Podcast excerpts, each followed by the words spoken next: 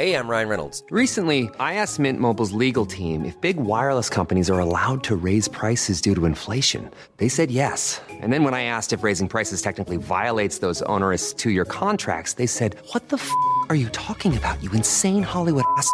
So to recap, we're cutting the price of Mint Unlimited from $30 a month to just $15 a month. Give it a try at mintmobile.com slash switch. $45 up front for three months plus taxes and fees. Promo rate for new customers for limited time. Unlimited more than 40 gigabytes per month. Slows. Full terms at mintmobile.com.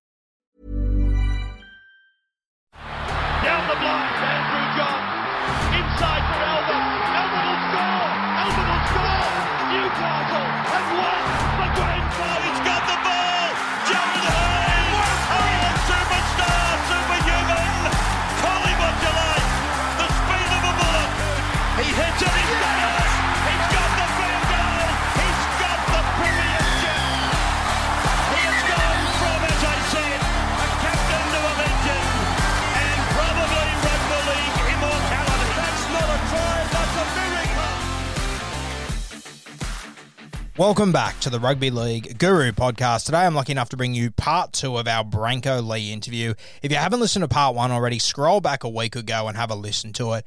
Part one is essentially Brenko's journey to the Melbourne Storm. Starts all the way back in his childhood. Uh, you know, signed to the Canberra Raiders when he was in year six, making his way down to Canberra, making his debut there under Ricky Stuart, having to tell Ricky a few years later he had to leave. He made his way to Canterbury under Desi Hasler, learnt so much there, and then because of family issues, had to make his move to the Gold Coast Titans. And the Titans is sort of where it all sort of fell apart for him to some extent. It did not go his way. It wasn't his year or two there, and Brenko was left without a club, without the desire to really want to play footy. And then he receives a phone call from the East Tigers, who are, of course, the feeder club to the Melbourne Storm. He's sitting at a pub having a beer with a mate. He's ready to throw in the towel in his career, and he gets offered a contract and get told, you know, come over here, sign this contract. You'll be going to Melbourne in the next few days. And it's the start of an unbelievable journey and personally one of my favourite rugby league stories of all time.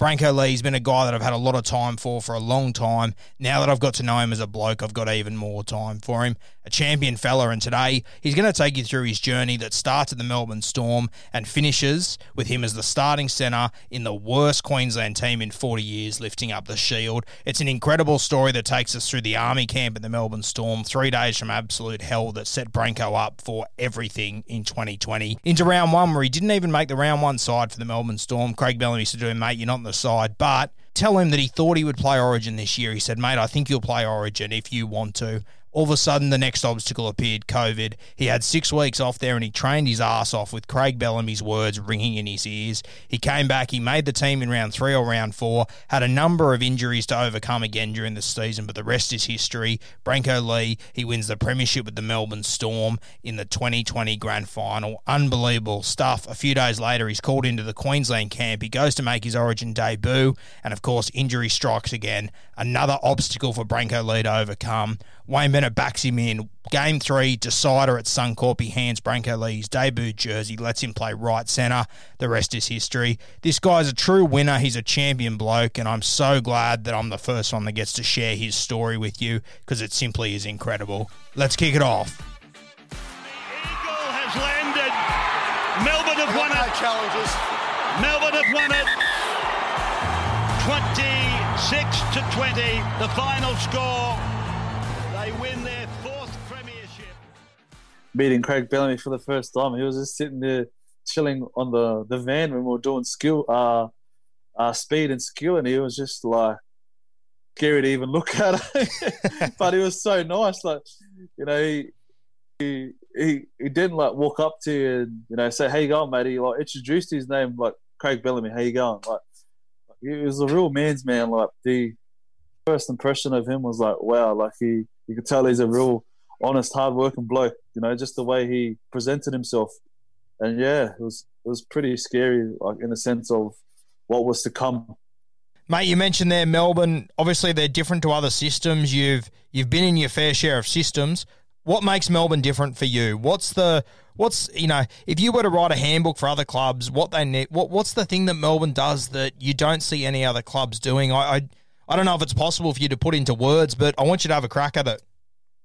Yeah, you just do the the simple things really well, like pass, um, attention to detail, uh, hands to target, like just every little simple thing you can think of, they do it really well, like ridiculous well. Like that's just bread and butter, and that's before you get into other things. You have to be good at that before you want to progress into this. But I think one thing that Melbourne, you know, do well here that I really like got the best out of myself, and I think I can still improve on and get way better at is like they just work together well defensively, have structures in place that you know how to defend. But obviously, everyone can tackle and everyone can do this. That otherwise you won't be playing first grade. But what make what makes them different from is they just work harder at the little things in attack and in defense, which makes your job so much simpler. They just simplify your job and just make you do your job at the best. You know, whatever whatever your job is, they just want you to do it at the best of your ability, and that's all you have to do. And mate, the reality is everyone's got strengths and weaknesses in their game. For me, watching yeah. you for the last ten years in attack, you know, your, your, your strengths there are endless. You know, the offload, yeah. the the strike that you've got, but defensively, it's the elephant in the room. You have had defensive issues over the years, and like, was that yeah. starting to rattle your confidence a little bit, or what? What, what was the go? everyone can tackle and everyone can defend, but it was just the sense of not knowing, not working together. Yep. Not yep. knowing what your inside man's going to do, not knowing what your outside man's going to do. And obviously, you're just going to get found out. That's just the reality of it. Like, if you're not working together, something's going to break down in that chain. One thing that, you know, um, we, we do really well at the Storms is we work together as an edge. That's what made me defend, you know, best I've ever defended in my career. And you know, I've, I've, yeah, I've had my defensive issues and my defensive reads, but I started understanding football in the sense of, you know, where we are on the field. If it, is it right to jam? Is it, you know, is it like I know that you know my half's going to check and give me time to go man on, or I know he's going to get stuck on the lead. I got to jam because you know he's not going to get out on time. So just things like that I learned at Melbourne, and it just made me so much easier. It's so much clearer in my head that it just got to a point where it was just like a habit. Like you didn't have to think anymore. You sort of knew where we are on the field and how they're going to run, like how the team's running their shape. You sort of knew my half's going to get out, so I've got time to let him, his man, then go to the fullback, and then I can go man on. Or you know, I've got time to know that maybe he's not going to get it. He's going to hold on the lead, so I got to jam, and then my wing is following me. So you know, as long as we're working together, the Melbourne are happy with that. And I think that's one thing we really mastered in the back end of the year with our edges. We just started working, not mastered, but we got better at like we started working together really well. Against the Raiders, you know, their, their left edge of Jack Wighton and then um, Croker was, you know, one of the best left edge with Penrith. And you know, that's one thing we we really prided ourselves on was to defend well. And you know, I think you know um, winning the grand final was says everything for us how we defended and how we are as a team and how, how our middle thirds are they work harder than else in the field, which makes our job on the edge really easy. So that's one thing I really learned at Melbourne was to work work together with my with the guys around me and when when someone makes a decision we back them up, you know.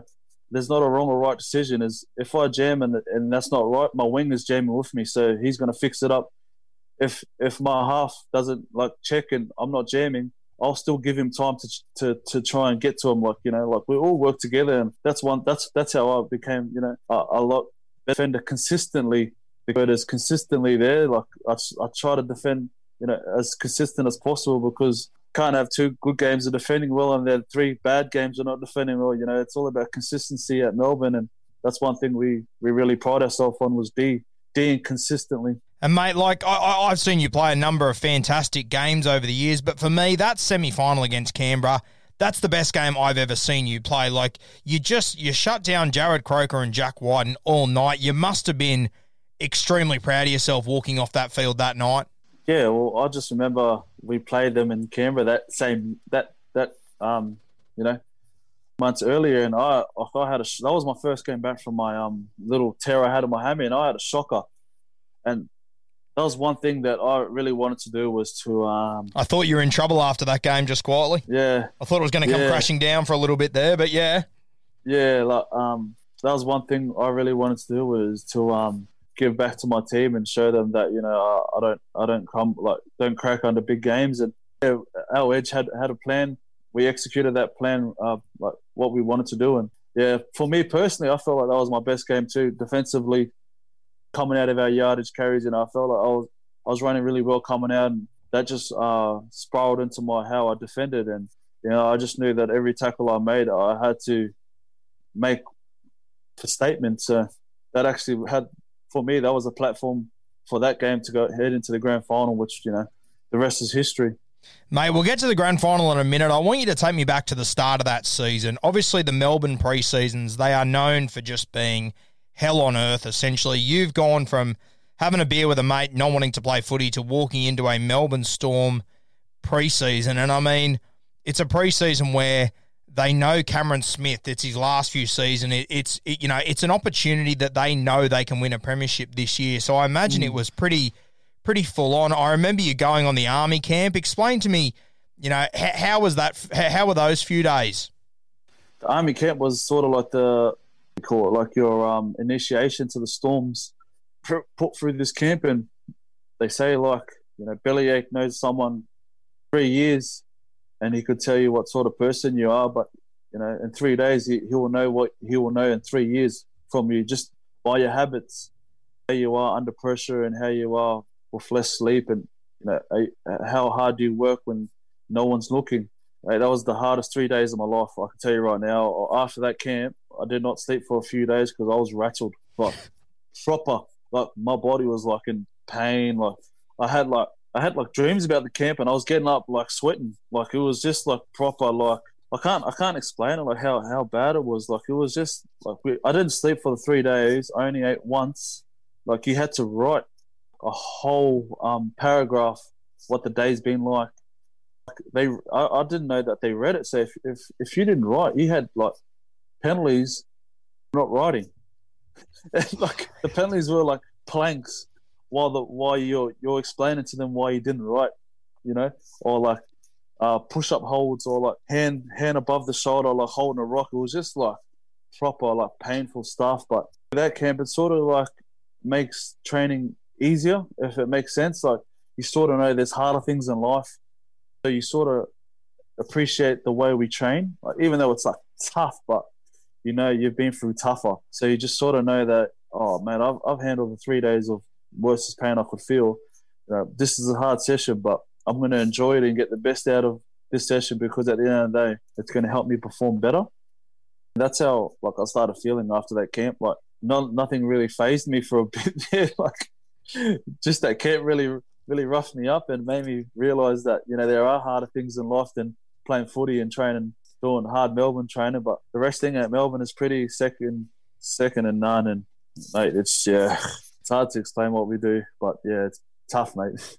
Mate, without uh, without putting you back into a straitjacket, uh, what was the hardest point of that camp from your memory? Is there a moment that you remember that you were the closest to breaking point? Yeah, they they they walk you out to this like um, paddock and they they put you at different points. You're not allowed to talk. You're not allowed to fall asleep. You got to protect that tree like it's your your guard. You got to guard the tree, and you know um, when they when they walk up, you got to say a word like "Halt!" who goes there to say that you're awake, and they're they're the enemies coming in. You got to protect the tree. Uh, I swear I seen my mum. Eh, like I was just standing there, and it was like two o'clock in the morning and they pick you up at like six in the morning.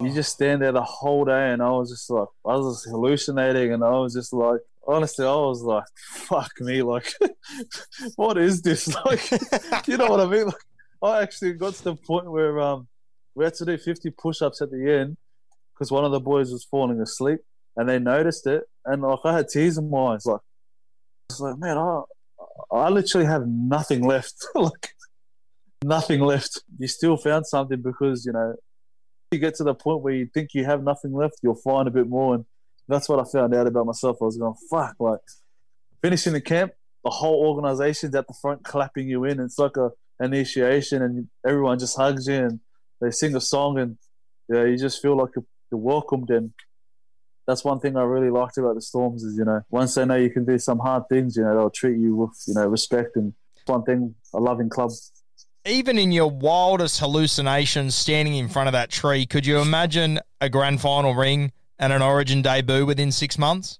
Honestly, um, So when Bellyache told me uh, round one, he wasn't. Um, he was going to go with um, Marion Seve, and he pulled me aside, and he was just like, you know, um, yeah, like I'm gonna go with him, and him, you know, like, he's done well, and he played good last year when he had his opportunities, and I was just like, yeah, like I just come down here on a train and trial deal, and I just signed a deal just to stay on in the top thirty, and I was like, oh, oh well with it, and me was he just said to me when we we're walking away, he goes, mate, I'll tell you one thing, you'll play Origin. I promise. He goes, oh, you'll play Origin, and I like looked at him and I wanted to laugh, but then I was just like, fuck, is he serious? Like, honestly, that made me hungry. Like when he said that, it just made me like, like I want to do whatever I can to be in this, you know, 17 because you know, fuck off. Bellamy like doesn't say that to randoms, you know, like he he's seen something and after the lockdown when we got when we got back after the six week break and they played Raiders and they got towed up by the the Raiders, pulled me aside and he just asked me how I am mentally and feel like I'm ready to play first grade and I said, yeah, I'm you know, I'm ready. Like I, I actually trained in the six weeks break and I I'm ready to rock and roll. And yeah, he he sort of put a belief in me that you know like first grade was meant to be and I didn't I didn't feel out of place playing first grade. And obviously I got a few niggly injuries. Like I did my hammy twice. I broke my hand and that was sort of my downfall that I couldn't really stay on the field for like string a few games. Sort of my downfall but I just knew that every time I played, I, I, I, felt I didn't feel out of place. Like it was a weird feeling. I didn't feel out of place. It was because the the belief he stole in me and the training I did. I just knew that I was ready for it. Mate, in the same conversation, he tells you you're not in the round one team. He tells you that you'll play Origin one day. Far out, unbelievable.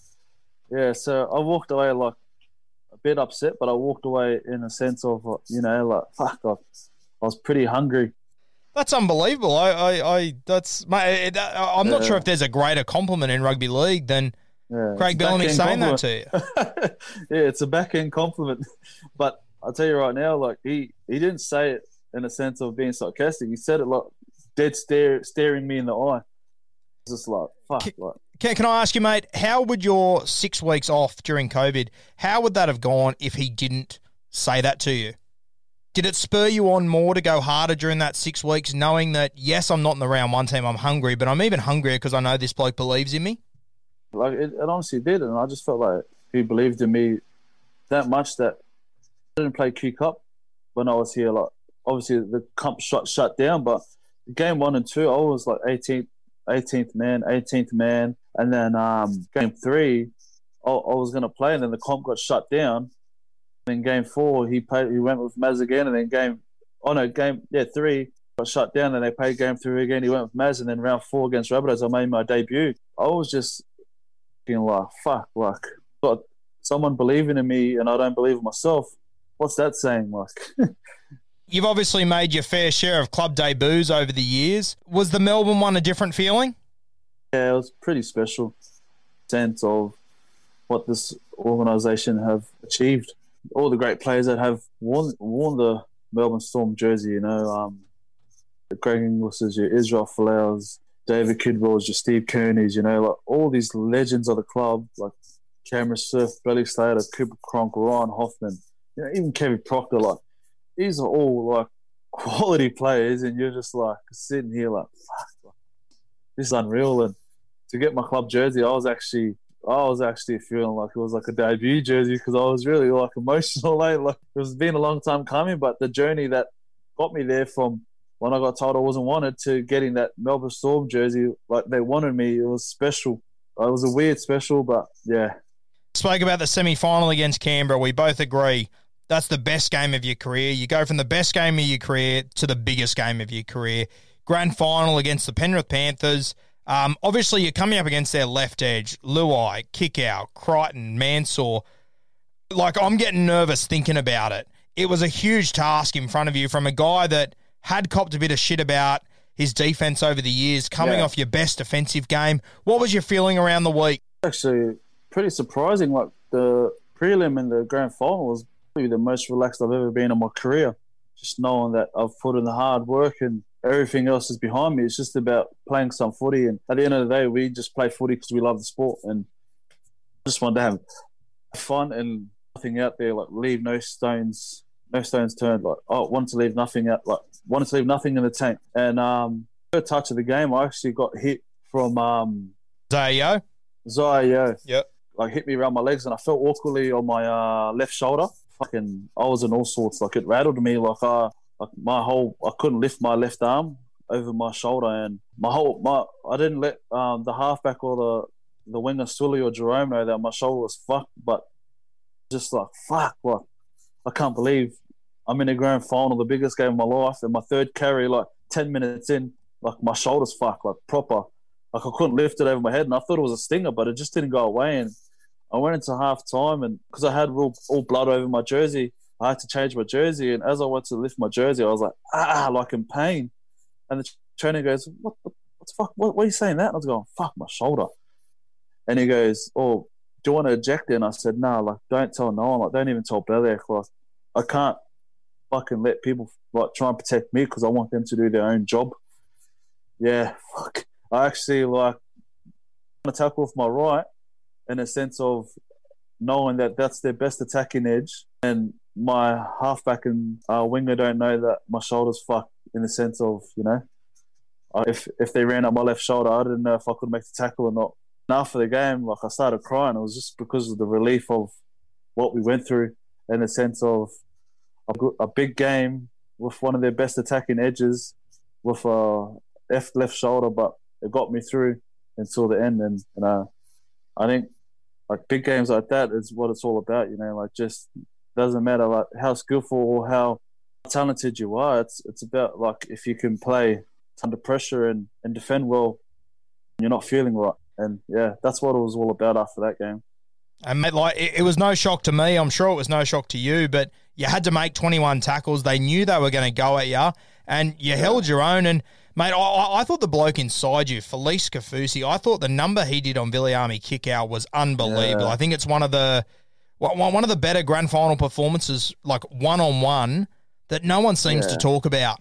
I think he's the best back row in the game, mate, hands down. Like, um, I mean, Kenny Bromwich's Kenny Bromwich and and Felise Kaufusi, you know, the back rowers in the game. Like they work that hard and they make our edge so much better defensively because how hard they work and the inside pressure they put in. Like, like you said, like no one doesn't notice it, but you know, at the Storms, you know, we notice it and we can't thank them enough. And he even did that in the Origin. Like he was unreal. The things he does, you know, is it's second to none. And people get big praises for making clean line breaks and flicking off guys, but you know, for him to constantly put pressure on someone when he's when he's tired, but just to do all the time, take my hat off to you. You know, like you earn, you know, you've earned my respect, and I don't want to let you down because you know he just busts his ass for the team, and we get we get a ring. Before you get the ring, there's nine minutes left. Jahrome Hughes gets sent from the field. You're down to 12. You're up by, uh, off the top of my head, 14 or 16, around that mark. And, yeah. mate, this is where the Melbourne Storm, they just, they do their very best work. When it's stacked against you, you got 12 on the field against the best attacking team you know, we've probably seen since Melbourne in 2017. And, mate, you guys just find a way. They score a couple of tries. Brandon Smith then goes on the field. You've got to defend 30 odd seconds there with 11 blokes on the field. It, it's a fucking soccer team. Like, uh, it's just, uh, and, and to me, that's where I was looking, going, geez, this is where Cameron Smith is worth an absolute fortune. Yeah. Well, like as an edge when Jahrome went off, the weird thing is we didn't like worry or panic or swear. We just knew structure, the how we defended, and we just stick to the structure.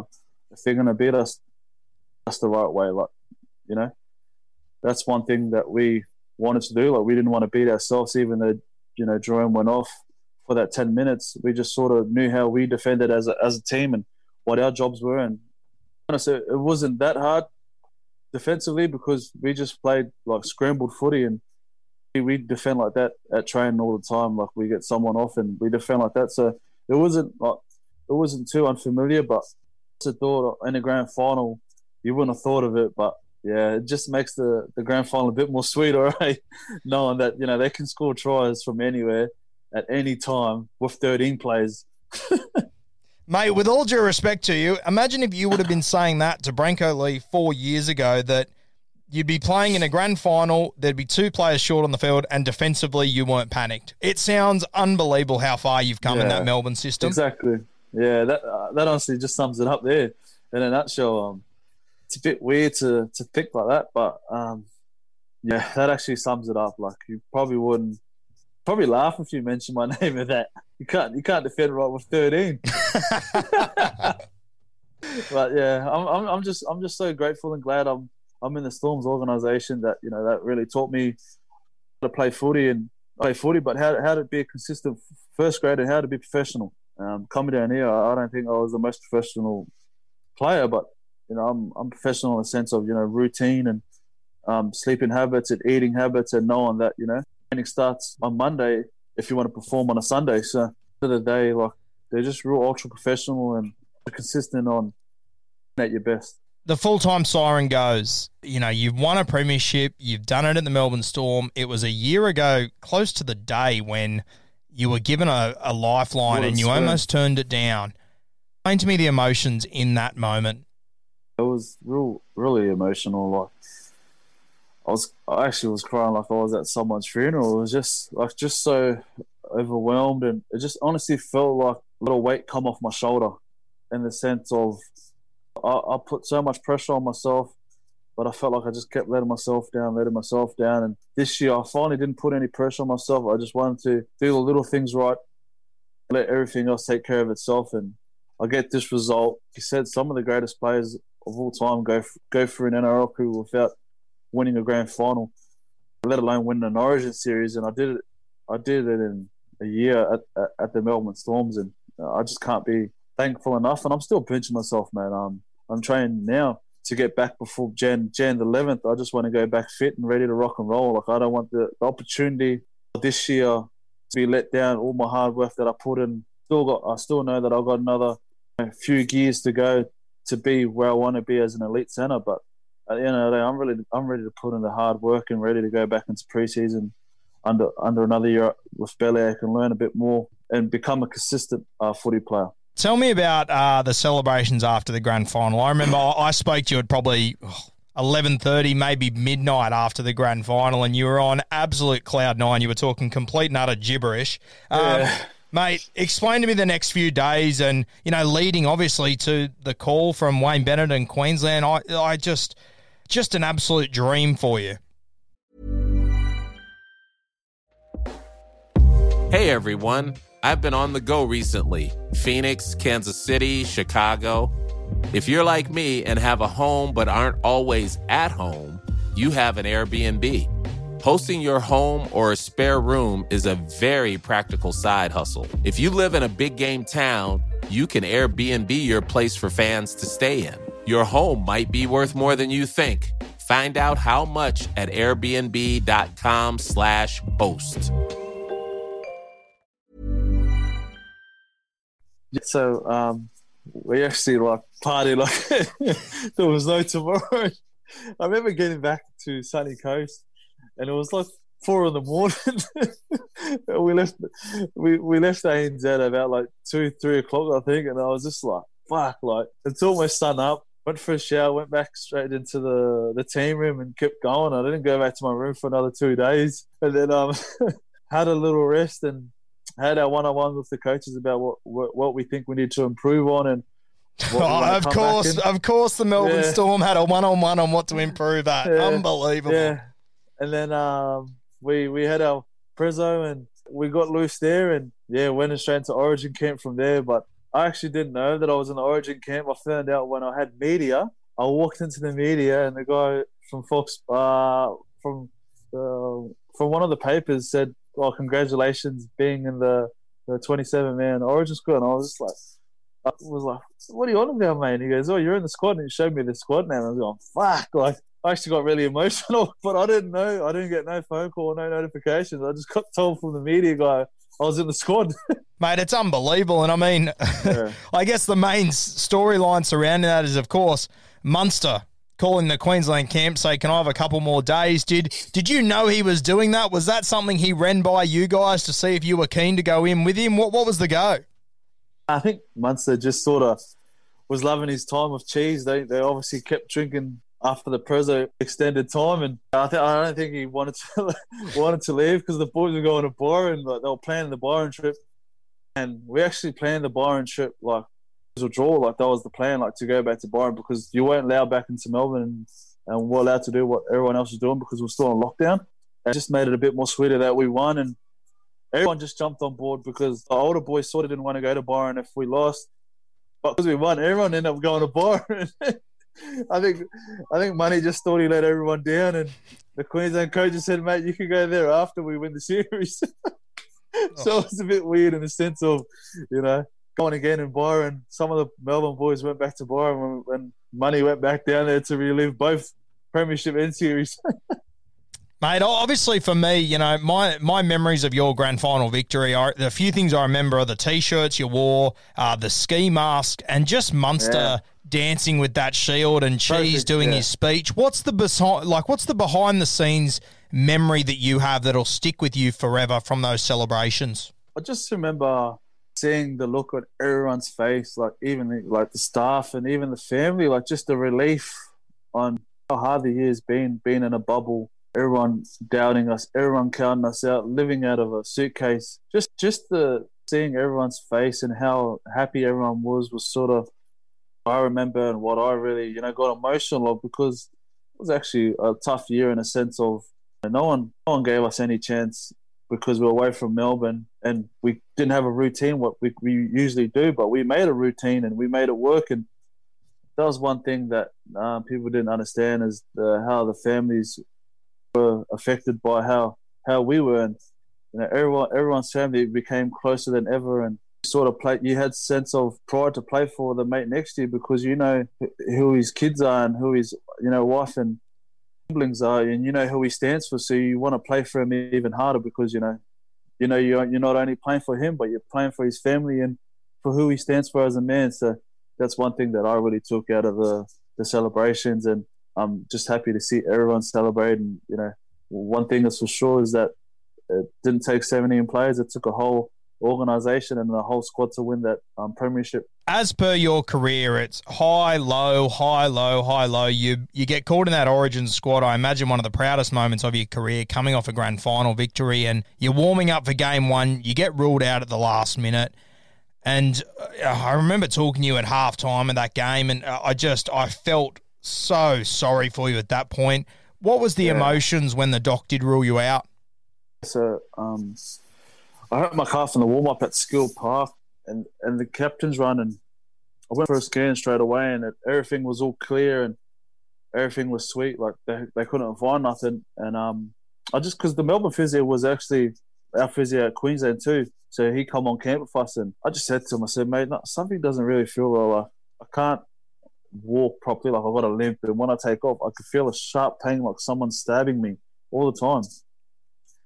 You know, he tested me and he just said, mate, we'll fly to Adelaide, but we have to warm up early because you can't get ruled out on the warm up because that means we can't bring someone in because they they've no, they know you've done the injury in captain's run. You haven't done it in the warm up. So we got to the stadium and I got dressed straight away, and they because they needed to make a call before warm up so they can bring someone in. And my first like motion of running, I could just feel it like stabbing me, and I just said to him like, mate, like to mark Jack Wighton, I got to be at 100. percent I can't be 80. percent You know, he just come off a Dally M year, he's on fire. I can't mark him 80 percent. Like I need to be 100 percent to go toe to toe with him, and it was it was a hard call, but I think it was a call that needed to be made. And I just remember going in and seeing Wayne Bennett like seeing him and I just like had tears. Like I was just sorry for you know what I've done, and I just felt like I let let the boys down because you know Phil Sami come onto the wing and he wasn't really training with us with the squad that week because we had our, how we how we wanted to play and how we were training and for him to come in last minute, I thought he did an outstanding job that game one. You know, for what him coming in late like that, and I was actually like, just I just had so much emotion in the sense of I just felt like I let a lot of people down, and just wanted me to get my calf right. And then game two, I sort of couldn't get it right again. Like he gave me every opportunity to get it right, and yeah, I just felt like after game two when I didn't play, I just felt like, like am I meant to play for Queensland? Like that was going from headlock. did you think you were going to play game three? Because like personally, I thought you were cactus. I didn't think he was going to make changes. Yeah. yeah, like after game two, when like because they gave me every opportunity to play again. I couldn't even get through my rehab, and yeah, I honestly. I went back to my room and I was just so down. Like I didn't like hang out with anyone. I was just really away from everyone because I just felt like I just wasted, you know, the coach's time, the players' time, and I just felt like I let a lot of people down. And personally, I just felt I just didn't think, you know, maybe I, am not I'm not ready to play for Queensland, or maybe I'm not meant to play for Queensland. I just thought that's just the way footy is, and it's what it is. And I remember uh, losing. They lost game two. We got back to the uh, hotel, and the next day we had a barbecue and a function on. He me aside and he said, "How's your calf, man?" I said, "Oh, it's it'll get better if I can keep working at it." And I just remember him telling me, "What side do I want to play?" And I said, "Oh, I play it right side." And he asked why, and I said, "Because I've got a right hand thick, left hand fin." He goes, "Right, if you get your calf right, mate, you're up there." And I'll put Gags to the other side. And straight away, like I just did everything I could in my power to get my calf right. Eh? Like from that day, I was just like so like honored that he told me that, and so like grateful that he you know believed in me. And yeah, I think that's that was one thing that I loved about Wayne is you know he made you like what Money said he made you feel seven foot tall and just made you believe in yourself. Yeah, I just made sure I got my calf right and ready to go. And second half, I went to take a carry and I slipped and fucking went again. Oh. And I yeah, and like the last ten minutes, I sort of was like limping and I know Alfie walked up, uh, ran up to me and said, "You're right?" I said, "Yeah." Fuck my calves, like I, my calf, I can't, I can't like take off. Like he just said, "How's, how do you think you're going to defend?" I said, "I'll try my best." And um, I remember t- making a tackle on Jack, and then the next set they just called me off and they put Capel back in the centers and Jaden into the back row, and I was just so down on myself because I just I, I did everything I could for me to play that whole game and play at my best, but you know my body just wouldn't let me go. Like I just felt like my body was telling me that you know your year's like you know sort of done. Like you need to have a break. like it was just so weird in the sense of I've never felt like that. Like my body like fully like broken down on me. Mate, unbelievable. And I mean, like the the fact that you've come back from those injuries, you've got a spot. It's a decider. It's in Suncorp, mate. Just a cherry on top. You make your debut next to your cousin also making his debut. Like, but yeah. you, you're living in a Walt Disney film over there. It's ridiculous. yeah, that's something that um yeah I was just telling my cousin that we got to keep pinching ourselves because you know, we both got let go from Canberra and he got let go from Sharks and then up at Newcastle and I've, I've found a few clubs and yeah we're, we're debuting against each other in one of the biggest games in Queensland history, a decider. Mate, obviously Cameron Munster, you know, we all remember legendary players for moments, and he had that moment in that game where he what he kicked the ball three times in about 15 seconds and the last kick it comes out to you it takes the bounce oh, from hell and i remember mate. watching it going oh my god he's just he's knocked that on for sure and then edrick yeah. picked it up and scored and mate you must have been nervous watching that replay because that could have gone either way couldn't it mate like when that ball came i was gonna uh, my first instinct was to cash on the full but I just thought, no, let it bounce. I've got plenty of time. Just, just let it let it bounce. You know, you just go with the flow. And I've never seen a football bounce like that before, mate. That was the rudest and most ugliest bounce I've ever seen in my life. And in the sense of, as I went to go get it, I sort of started pulling away from it because I knew, you know, Edrick was behind me. But I still touched my hand, like you said.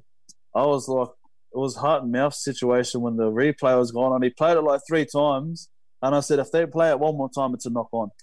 And they didn't play it the, the fourth or fifth time, and they end up rewarding it as a try. And I was going, fuck me. Like, that actually like could have come to a point where we, it was a, you know, situation where we needed that try to win a game. Mate, it was one of those crazy situations where you pretty much had too much space and too much time. Yeah, like time, Munster was yeah. too good. It was unbelievable. Yeah, like even like um, Money was a bit upset. He goes, "Fuck, I need to get that kick, kick on point." But I just said, "Mate, was, like you just never seen a football bounce like that. Like it was, it was just a, a weird bounce. Like honestly, like I think the bounce. I've never seen a football bounce like that before in my life. I swear to God. Oh, mate, geez, it's a football. It, it's a football. It bounce, football's bounce weird. Mate, I was torn. I'm a, I'm a Blues fan, obviously, so I was going for the Blues, but I also fuck, I didn't want to see you fuck up that moment for them. I was I was, yeah. I was torn in half in that moment, but mate, uh, yeah, mate, uh, to to be part of, you know, that Melbourne Storm premiership during COVID, I mean, you know, like I, I appreciate what the Warriors have done this year and how fantastic it's been, but what Melbourne have done, it hasn't really been that much different to be a part of that and then go into Queensland in the worst team in 40 years and get the job done. Mate, just unbelievable what you've been through this year. Yeah, like in that, like when we heard that, like it was sort of like just sad in the sense of like, like pretty ruthless in the sense of you know worst team in 40 years, and just sort of just knew that you know we're not only playing for ourselves, but we're playing for the whole state of Queensland and our pride and our dignity as as a state and as footy players, and yeah, to finally to hear that whistle go and just hear the roar in the stadium, and it was it was spine tingling stuff, but I think even that winning that game at ANZ, I reckon there was a raw, raw in Melbourne. I can tell you that much. You're 25 years old right now. Yeah, now you know the average NRL career if you play all the way 32, 33. But like I, I can't believe yeah. you've still potentially got six, seven, potentially eight years left in your career for you know the roller coaster it's been. Tell me in 10 years' time when you are retired, how is Brenko Lee going to be remembered? Um, all right, I think that's something that you know I still I'm still um, carving my own legacy right now. Um, I still don't know yet, but you know I still I still know that I've got a lot of hard work in front of me, and I'm still I'm not where I want to be at, at this at this time and moment. But you know I'm grateful for what I've done so far in the sense of I'm back from you know big setbacks and to be in the situation I am in. I'm, I'm really grateful for it, but I still know I still know that I've got a long way to go and a lot of hard work to be done to to be a consistent, you know, center in this in this game. And um, I just I just uh, just want to work hard and uh, let my uh, footy do the talking. That's for sure. I put a Q&A up on my story last night and the amount of messages I got that mention the word inspiration or passion or like the amount of people that really appreciate your story and your journey is uh, uh, amazing to be honest with you. You're a guy i've followed yeah. for a long time and have been waiting for these opportunities to come and people are starting to appreciate and understand what you've brought. But the one thing that i got a lot of questions about that we haven't mentioned tell me about playing for tonga mate. Obviously um, me old girls um, tongan and um, when that opportunity come when I was at the Bulldog, it was it was too good to say no to. Um, I grew up in my uh, my dad's side, my indigenous side. Um, he's a Strait Islander. I didn't really um, know my Tonga side uh, much, but when the opportunity come to go to Tonga camp and play against that that Fiji in that uh, Pacific Test match, uh, that was probably one of the best camps I've been on. You know, um, spiritually and and mentally in the sense of um, finding out who I am and where my where my mum comes from and who they are as people. And um, that's something that you know I still remember clear as day that I was on camp yesterday, and you know that's one of the best camps I've been on. And there's never a dull moment in camp, but one thing is for sure is you know they've Tonga has changed has changed the, the test match by you know people not wanting to play for money but to play for their people and that's a testament to you know all the, all the big all the senior boys that, that are Tongans that you know want to do that, and you know, that's something that you know that's that's going to inspire other people to do is to to play for who you are and you know play for who you are and what you stand for. Mate, uh, I want to thank you for your time. I, I, know you had an appointment this afternoon that I'm pretty confident I've made you miss, so I really do appreciate your time, mate. And I just want to congratulate you on everything you've achieved. As I said, I was just while you were talking, I was just looking through I've got 70 odd questions here from fans, and mate, there's there's 10 or 15 of them that aren't even questions. They're just saying, mate, congratulations on what you've achieved this year. It's been just such an incredible journey, and you know, as you said to me an hour and a half after that grand final finished, it's just the beginning, and it really is, mate. Yeah, that's something that I don't want to get um, caught up in as, as a dream world because at the end of the day, you know, things like this don't happen very often. If you're not going to work hard, when you get back to training, it's just going to come. It's going to come for nothing. What all that hard work you put in is just going to be, you know, down the drain, in the sense of just being like happy to be there. And I know that you know I still got a long way to go as a footballer and as a person, but you know, that's something I really want to work hard on and get better at. I know 2021 is going to be a bigger year for the Storms and for me personally. Who's going to be your hooker next year? I Can't really answer that, mate. They're both they're both uh, they're both uh, brilliant hookers, and as the hookers, I know one thing for sure is they'll do a good job and they'll do what uh, we need as a team to to get our team going. And yeah, I just can't wait for 2021. To be honest, um, That's not the answer I wanted. You know that too. it's too controversial. Keep yourself in the good books, mate. I appreciate Yeah. your time. All the best in the future. Yeah. Hey, thanks, big fella. Thanks for having me, man. Um, I really appreciate you, and like, uh, I love the passion you have for me personally. Like knowing where you know how far I've come and how how, how hard I've worked, and guys like you, uh, I keep it real with and have a lot of time for. So thank you so much, big fella, for um getting me on your show and on your podcast, and yeah, can't wait to have a listen. Thanks, brother. I appreciate it. We look forward to talking in a few years when you've retired. We'll have even more to look back on. See you, big fella. Legend. Have a good Thanks, day. brother.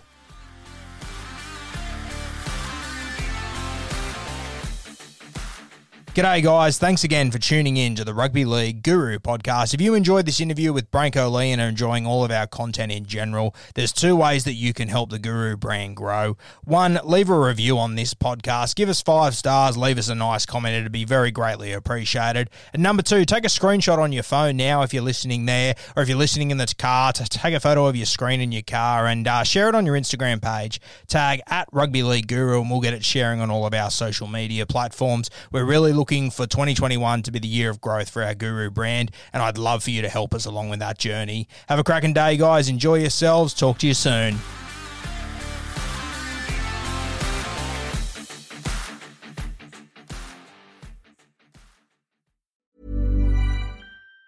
Say hello to a new era of mental health care. Cerebral is here to help you achieve your mental wellness goals with professional therapy and medication management support. 100% online. You'll experience the all new Cerebral Way, an innovative approach to mental wellness designed around you. You'll get a personalized treatment plan from a therapist, prescriber, or both in a safe and judgment free space. Your cerebral therapist or prescriber will outline a customized plan with clear milestones along the way so you can get to feeling your best. With Cerebral, you're not alone in your mental health journey. We're here to empower you to live a fulfilling life. So take that first step towards a brighter future and sign up today at cerebral.com slash podcast and use code ACAST to get 15% off your first month. Offer only valid on monthly plans. Other exclusions may apply. Offer ends July 31st, 2024. See site for details. The number one selling product of its kind with over 20 years of research and innovation. Botox Cosmetic, onabotulinumtoxinA, is a prescription medicine used to temporarily make moderate to severe frown lines, crow's feet, and forehead lines look better in adults. Effects of Botox Cosmetic may spread hours to weeks after injection, causing serious symptoms. Alert your doctor right away as difficulty swallowing, speaking, breathing, eye problems, or muscle weakness may be a sign of a life threatening condition. Patients with these conditions before injection are at highest risk. Don't receive Botox Cosmetic if you have a skin infection. Side effects may include allergic reactions, injection site pain, headache, eyebrow and eyelid drooping, and eyelid swelling. Allergic reactions can include rash, welts, asthma symptoms, and dizziness. Tell your doctor about medical history, muscle or nerve conditions including ALS or Lou Gehrig's disease, myasthenia gravis, or Lambert Eaton syndrome and medications, including botulinum toxins, as these may increase the risk of serious side effects. For full safety information, visit BotoxCosmetic.com or call 877 351 0300. See for yourself at BotoxCosmetic.com.